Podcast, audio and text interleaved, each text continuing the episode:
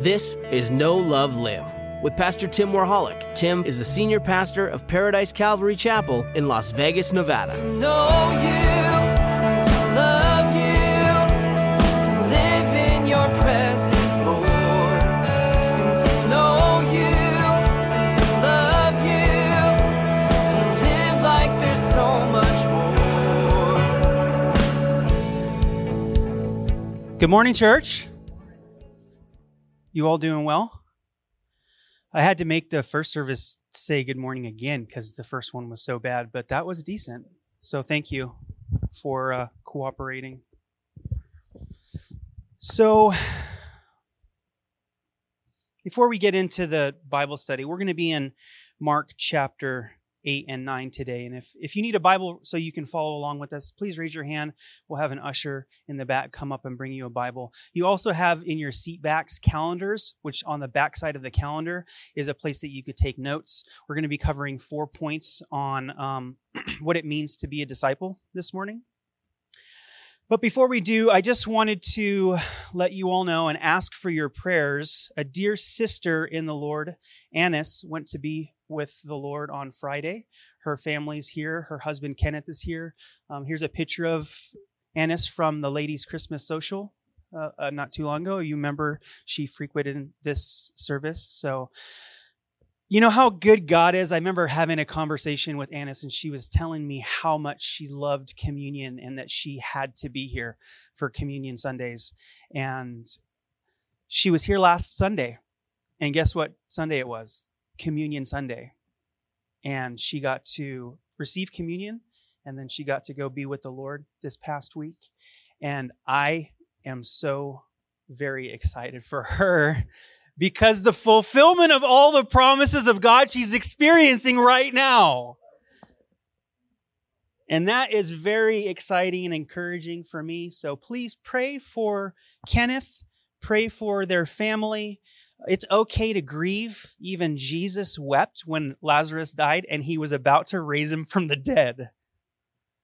So it's okay to weep. It's okay to mourn for a season, but she's with her Savior and she sees as she has been seen. It is complete. So let's pray for the family.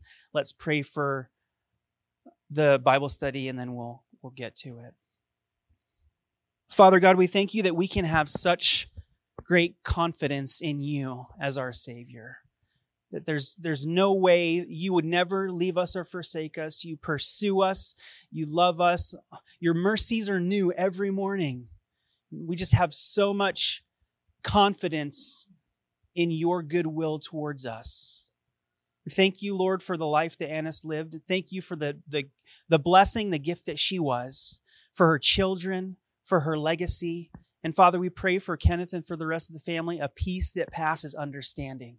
We pray, Lord, that they would they would mourn for the night, but joy would come in the morning, and that they would be rejoicing in you that she gets to be with you now and no longer in this earthly tent that is temporary. Bless your word today, Father, as we go through it. Thank you for that time of worship where we can offer you the fruit of our lips. Thank you, God, for this time in your word that we can apply your word, and, and we want that also to be an act of worship. And God, our tithes and offerings this morning, we pray would be done not compulsory, but that it would be done as an act of worship to you. Father, we love you, and we pray these things in Jesus' name. Amen. Mark chapter 8 is where we are this morning. And the title of today's message is Discipleship What It Means. What it means? What does it mean to be a disciple? If you remember last week, we covered the five different kinds of disciples, didn't we? Now, I know that you guys probably don't like this, but I'm going to do it anyway. Does anybody remember the five different kinds of disciples? What's the first kind? The multitudes, the masses. Very good. What was the second? The 70, you guys are great, studious. I love it. What was the third? The 12. What was the fourth? The three. What was the fifth? The one. And we saw that as Jesus ministered to the crowds, there were people that were following him, but they didn't necessarily intentionally need to be so close to him. They just wanted to have their problems addressed. They wanted to get something from Jesus. And then the 70 were sent out and given power and authority. And Jesus said to them, don't rejoice that, that you can rebuke and cast out demons. Rejoice that your name is written in heaven. And then the 12, those who were even closer to Jesus. And then the three. How did you guys process that over this last week? I kept thinking, yes, amen, Lord. I want to be nearer to you. I want to understand. I want to know who you are, what your will is, what your purposes are. I want to be the three. I want to be the one. I want to be the one. And in identifying for yourselves which category you would fall in, I guess none of them are necessarily bad, but it can always be better. Do you want to be a better kind of disciple? What does it take to be a disciple, church? Discipline. It's not easy. There's challenges. There's going to be pushback. But in, in right discipline before the Lord, we can follow him and be his disciples. We don't want to just say that we're Christians. We, we are but let's be disciples. That's what our vision is this year for 2020. That we would be a church so focused on discipleship and not anything else, any of the peripherals. We were called to become and go and make disciples. So we're finishing up this three part series next week, moving on from this message, what it means to be a disciple. And we're going to cover a couple verses that we that we did um, last week, but not too much. But we find ourselves in the Gospel of Mark, which, after we studied through it a couple years ago, came pretty close to my favorite gospel, the way that Mark communicates to us. But we see throughout the book of Mark, particularly, that up until this chapter, Jesus is intentionally ministering to the masses. He's traveling all around. He's going back and forth over the Sea of Galilee and he's all about meeting them. It's this chapter and the proclamation by Peter that he is the Christ. That from now on, Jesus is going to very intentionally disciple these men that are the closest to him. And he sets his sight on uh, Jerusalem and he's going to Jerusalem. We know ultimately is going to be the triumphal entry He's going to be presented as the Messiah. He's going to be murdered. He's going to be buried. He's going to resurrect and give that great commission to his what? Disciples. He said, I've been teaching you guys, I've been training you, you've been following me. This is what I want you to do. We're going to look at four things that Jesus instructs on what it means to be a disciple. So if you're taking notes, here's number one, starting in verse 27, chapter 8. Then he came to Bethsaida, and they brought a blind man to him. Wrong verse. Now Jesus and his disciples, I should have just kept reading and throw you guys all off. Now Jesus and his disciples went out to the towns of Caesarea Philippi, and on the road he asked his disciples, saying, Who do men say that I am? So they answered, John the Baptist, but some say Elijah, and others one of the prophets. And he said to them, But who do you say that I am? Peter answered and said to him, You are the Christ. Then he strictly warned them that they should tell no one about him. About what? About him being the Christ. Now there's two questions that Jesus asked. What was the first one? Who do people say that I am? A lot of people have a different, different opinions about who the historical, provable historical figure of Jesus Christ, who he was. Many people will say he was a gifted teacher. He was, maybe he was a, like an Old Testament prophet, whatever. But what's more important is not what people, people's opinions about Jesus. What's, what's more important is who do you say he says to them that I am? Because whoever Jesus is to you, that's what he's going to be. He's not going to be for the multitudes an errand boy that takes care of their problems. He said, Who do you say that I am? Peter says, You are the Christ. And sometimes in our life, and I hope people don't do this, but you know, sometimes people just go to church because they have issues. And that's okay, I guess. Sometimes people go to church because they need something fixed. Sometimes they go to church because they want something from God. But I want, I want to, I'm curious for all of you, and I'd like you to jot this down if you wouldn't mind for yourself. Who do you say that Jesus is? Number one point confess.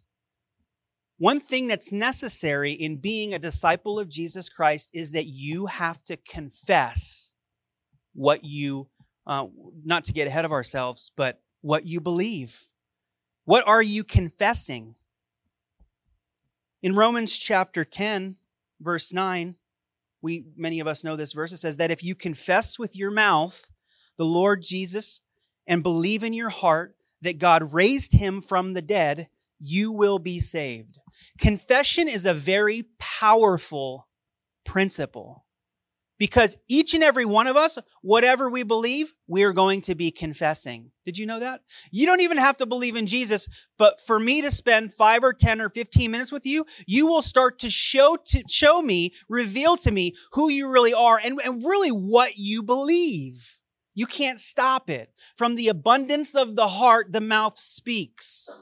And the more time you spend with somebody, the more that you like them, or don't like them. I joke around. It's a joke, people, okay? I joke around and say, man, I don't want you to get to know me because the more you get to know me, the less you're going to like me. You know why? It's true, though. Do you know why? Because I'm just a person. I'm just a guy like everybody else. And, and I'm supposed to be holier and, and, and better. And yeah, I guess I'm better than most of you, but not all of you. I'm sure there's one or two possibly here that might be better than me.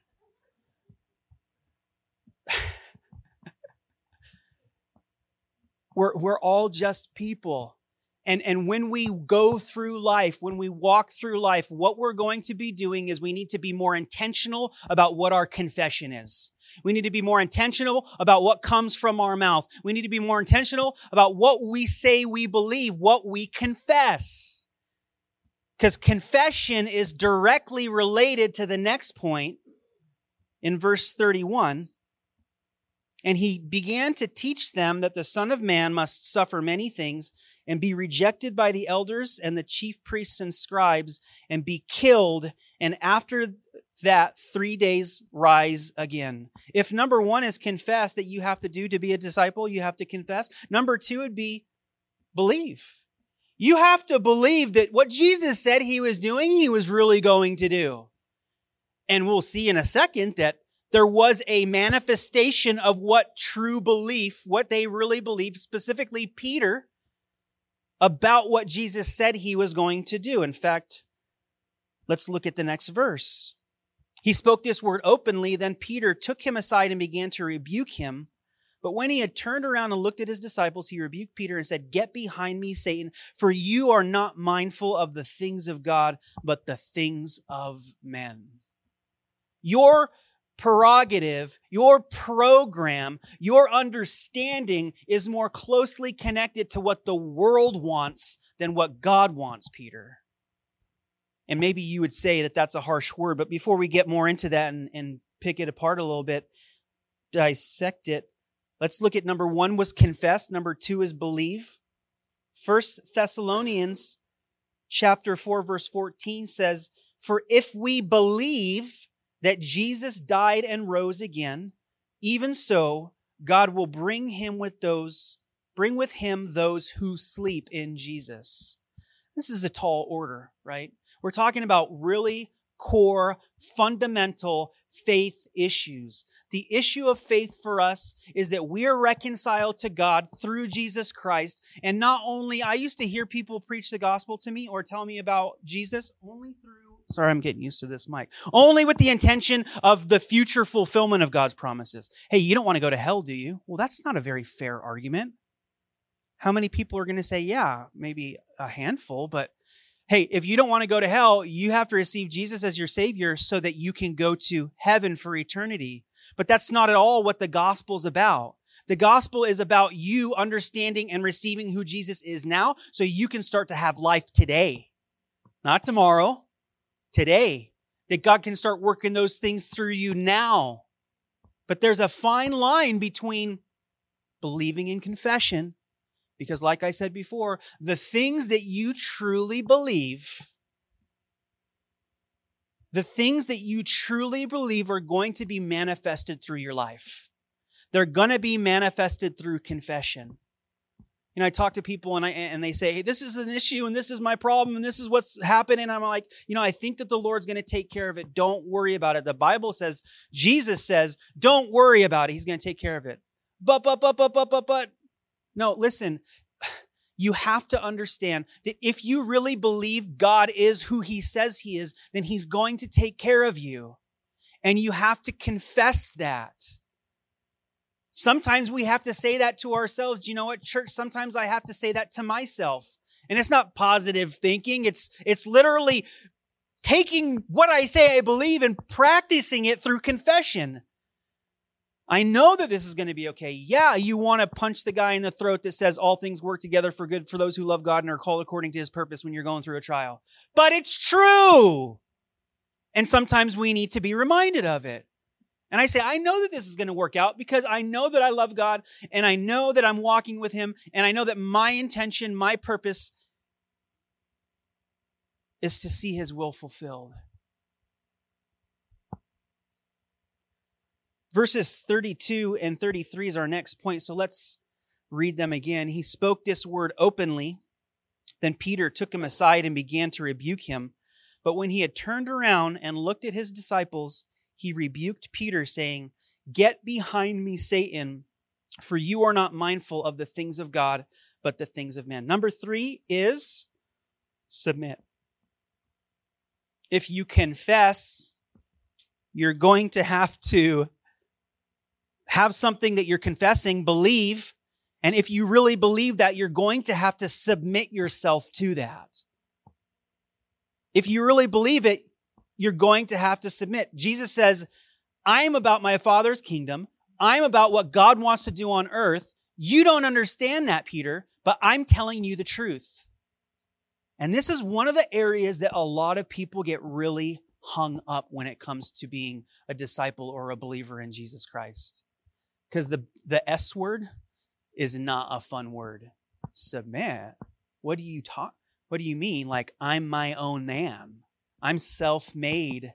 I'm my own woman. I've got things under control. I'm going to take care of everything. But, but God says, Jesus would say, but your, your process of thinking is more directly connected to the kingdoms and the people of this earth than what God's intentions are, which are so much bigger than what your understanding is. Do you guys understand that if there is a God, and if he did create us like the Bible says that he, he did, and if Jesus really died on the cross for your sins so that you can understand and come into a relationship with God Almighty that created you in his image, you know that if that's true, there's no way you can in any inkling comprehend the things that he has in store for tomorrow. You don't even know a drop in the Atlantic Ocean of what his purposes are.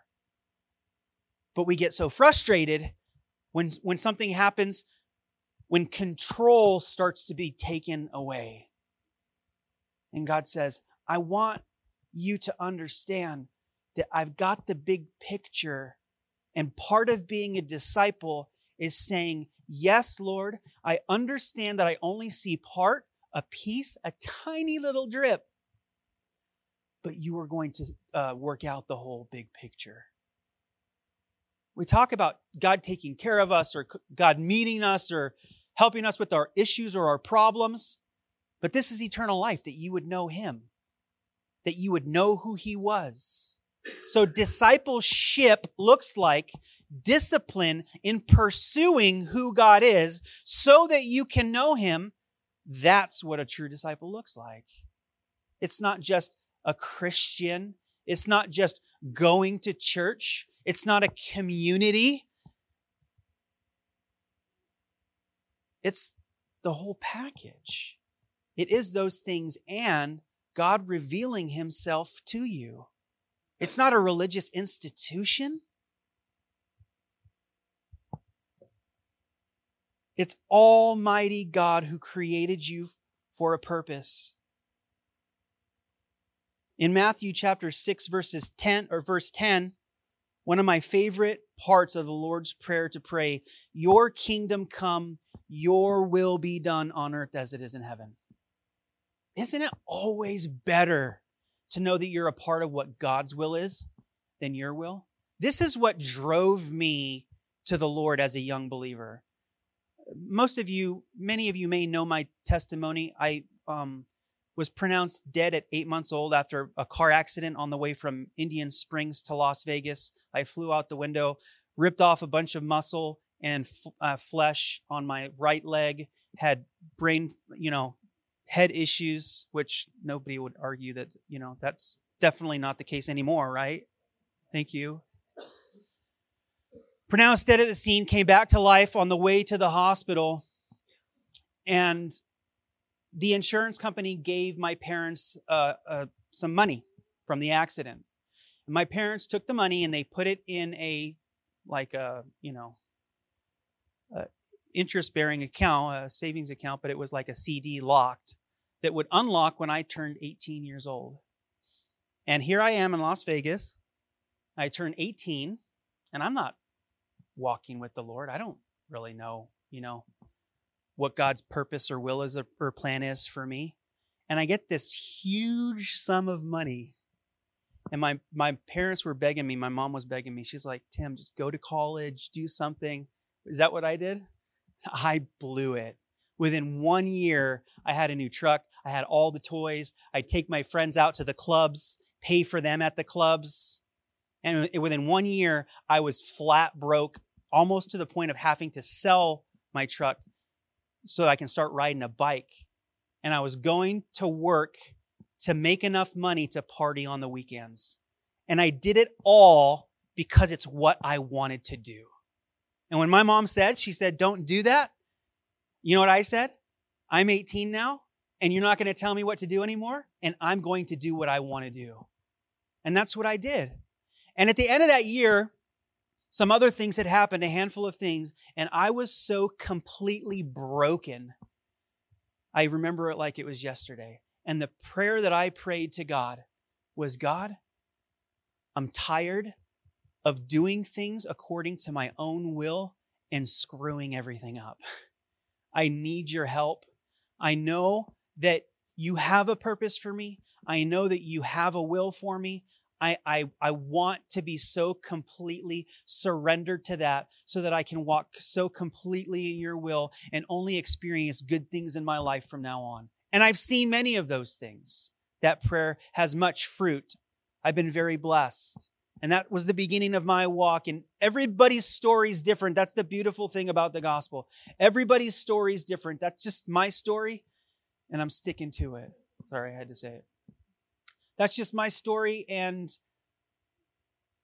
there was a time as a young believer, it got to be ridiculous because I only wanted to do the will of God. Now, now that I found it, you know, now that I realize that God does have a purpose for me, He does have a plan, He does have a will, and I'm like, I only want to do that. What is it, Lord? Is it crispy crunches or is it Pop Tarts or is it a bagel for breakfast today? I'm not moving out of bed until I receive direction in this thing. And what should I wear? I don't want to put the wrong outfit on to disappoint you. I just want to do your will. You guys think you're crazy, and that's fine. But uh, what I'm doing is illustrating to you that that was how genuinely, how much I genuinely wanted to understand what the purpose and plan of God's will for me was.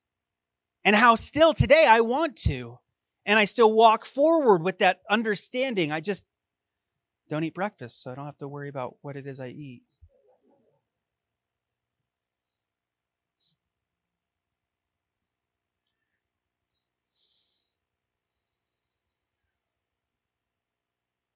Here we go into a series of verses that can be kind of difficult to take, but Jesus needs to communicate to them what it looks like, what it means to be a disciple. When he had called the people to himself, with his disciples also, he said to them, Whoever desires to come after me, let him deny himself, take up his cross, and follow me. For whoever desires to save his life will lose it, but whoever loses his life for my sake and the gospel's will save it. Back in verse 40, uh, 34, uh, this is what I have kind of as a takeaway for you guys. A wrong view of messiahship leads to a wrong view of discipleship. Depending on who Jesus is for you, will define what kind of disciple you're going to be, or if you're going to be a true disciple of Jesus Christ. A wrong view of messiahship leads to a wrong view of discipleship. And then he gives four statements on the meaning of discipleship. Whoever wants to save his life will lose it. Whoever loses his life for me and the gospel will save it. Is it giving up or giving over? He offers life because he says, this is what Jesus is saying God's will is always going to be better than your will. It's always going to be better than your will. And unless you give up that will that you have that says, this is what I want out of life, unless you give that up and walk away, you cannot experience the incredible goodness of God's will for you towards your life. It's not possible. Pick up the cross, pick up your cross and follow me. This word life is psyche. You guys know what psyche is? It's who you are. It's your personhood. It's your being. It's your soul. It's him saying you have to give up all of who you are, your identity, to be able to fully understand the plan and purpose that God has for your life. We talked about this on Wednesday night too, because it says that the people in First Samuel had, uh, Samuel says, unless you fully give yourself. But man, some, it's easy to give part of me, isn't it? Well, God, I'll give you this. God, I'll give you that, but you can't touch this. You can't have that. You can't stop this process of, th- of thinking. I still want that. See, we go back to the, the submitting. For what will it profit a man if he gains the whole world and loses his own soul? That is one of the most fundamental questions in the entire New Testament. Does anybody have an answer this morning? What does it profit a man if he gains the whole world but forfeits his soul? Or what will a man give in exchange for his soul? Even a more important question. If you could gain anything, listen to me, okay? If you could gain anything in the world, anything that you wanted, but the exchange for it would be your soul, what would it be? Here's the problem, guys. Anything that you could get, even if what you chose was a legacy, anything that you could receive on earth is always utterly temporary. It's temporal. It's only going to last for a certain amount of time, but your soul is eternal. That's the benefit. That's what Jesus is saying. He's like, he's like a salesman saying, you guys get to pick. What do you want to pick? Something that's going to be gone or something that's going to last forever? Well, that's easy. What do I have to do? Believe on me, whom God has sent, and you will be saved.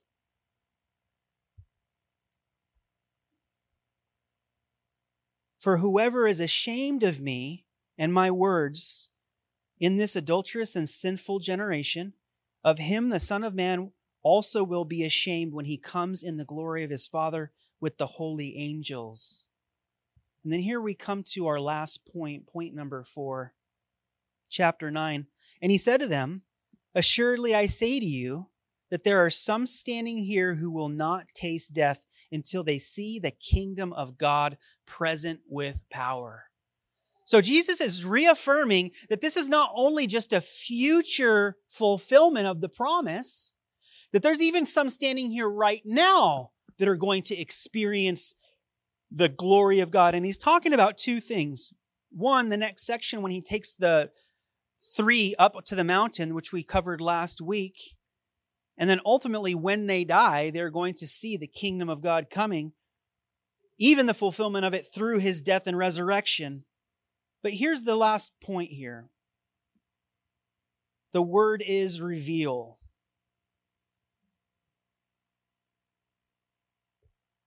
Now, after six days, Jesus took Peter, James, and John and led them up on a high mountain apart by themselves, and he was transfigured before them.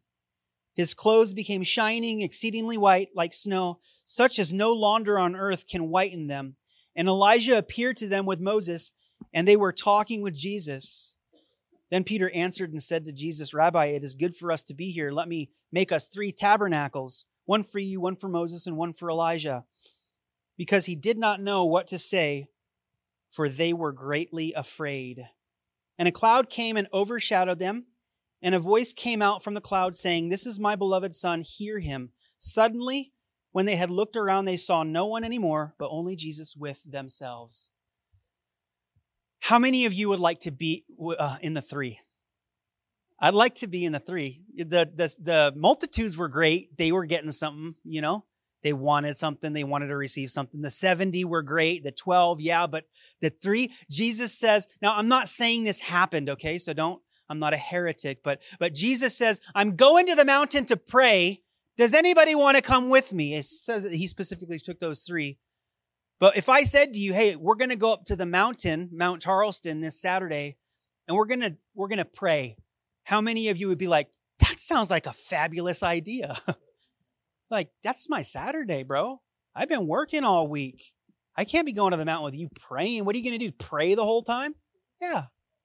Do you know that people who pray, people who pray experience the glory of God more than people who do not pray?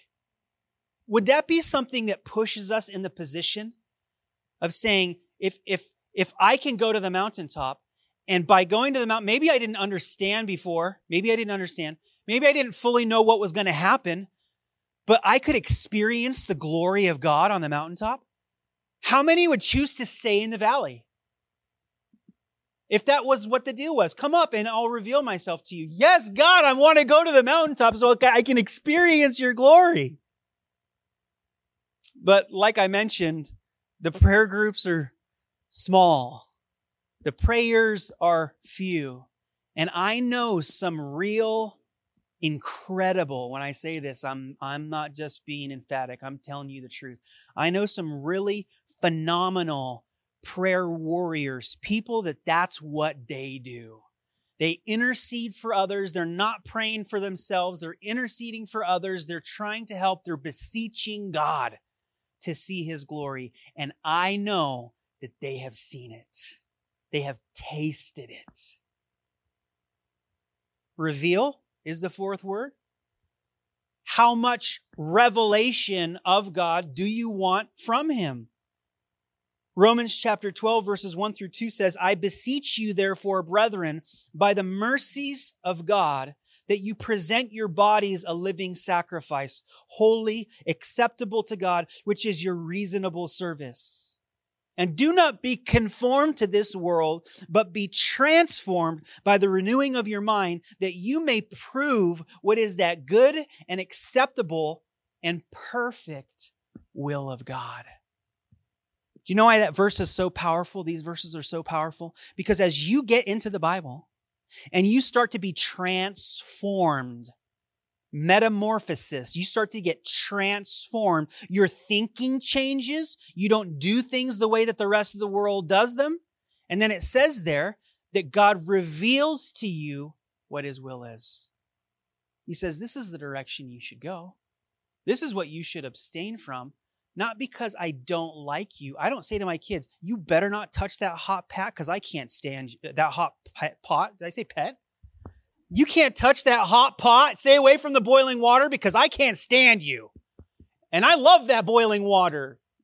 No, it's I don't want you to get hurt. I don't want you to get injured. And we're like, God's like this big daddy and this guy telling us what we can and can't do. Yeah, because he knows what's best for you. He knows what's best for us. He wants to shelter us and care for us and cover us and lead us. He wants to reveal to us. And he can reveal to us when we do what? When we submit to him. And when we submit to him, we're exercising what we say we believe. And if we believe that, it's going to be confessed. You guys see where I'm going with this? You're going to be confessing the things that you you believe and therefore submitting and then you're going to have revelation of who God is in your life. I'm not trying to make this um, mystical or anything like that. This is very practical. This is very clearly written in the word, and it's exactly what I experienced and what many other people have experienced as well. And I want you to experience. So the question isn't so much, so much, what kind of disciple are you of the five? It's what does that look like for me? What does it mean? How does it play out in my life? And these are some guidelines that we can take with us and understand better.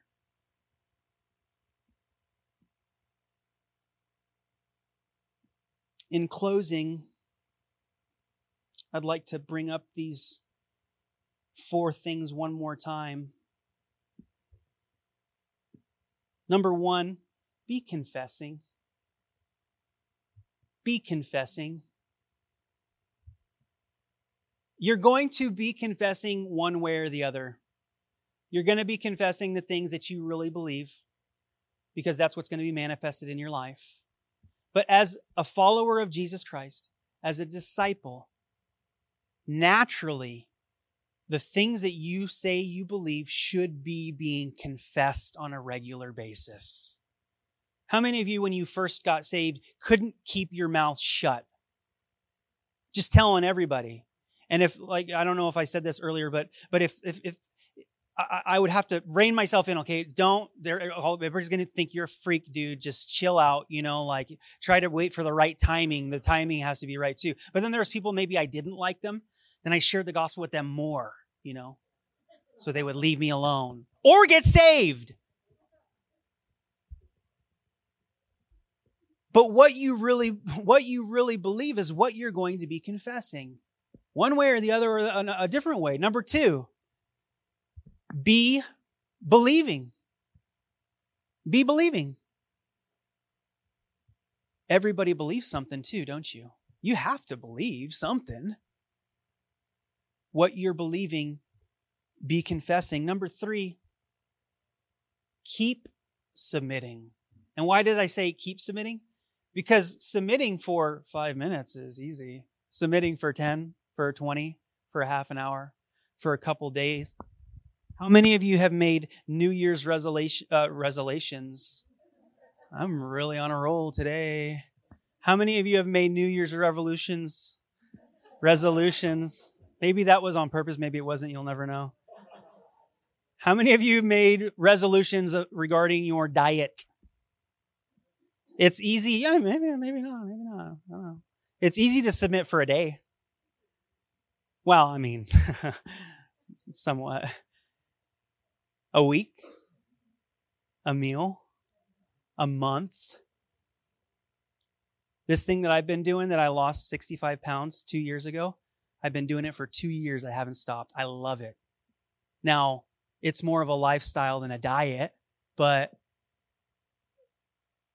the point is submitting for a little bit. I'll do that for, for that much, but we have to be in a place where every day we keep submitting to the will of God because our will creeps back in. Paul said, I do what I don't want to do. I don't do what I want to do. Wretched man that I am, who will deliver me from this body of death?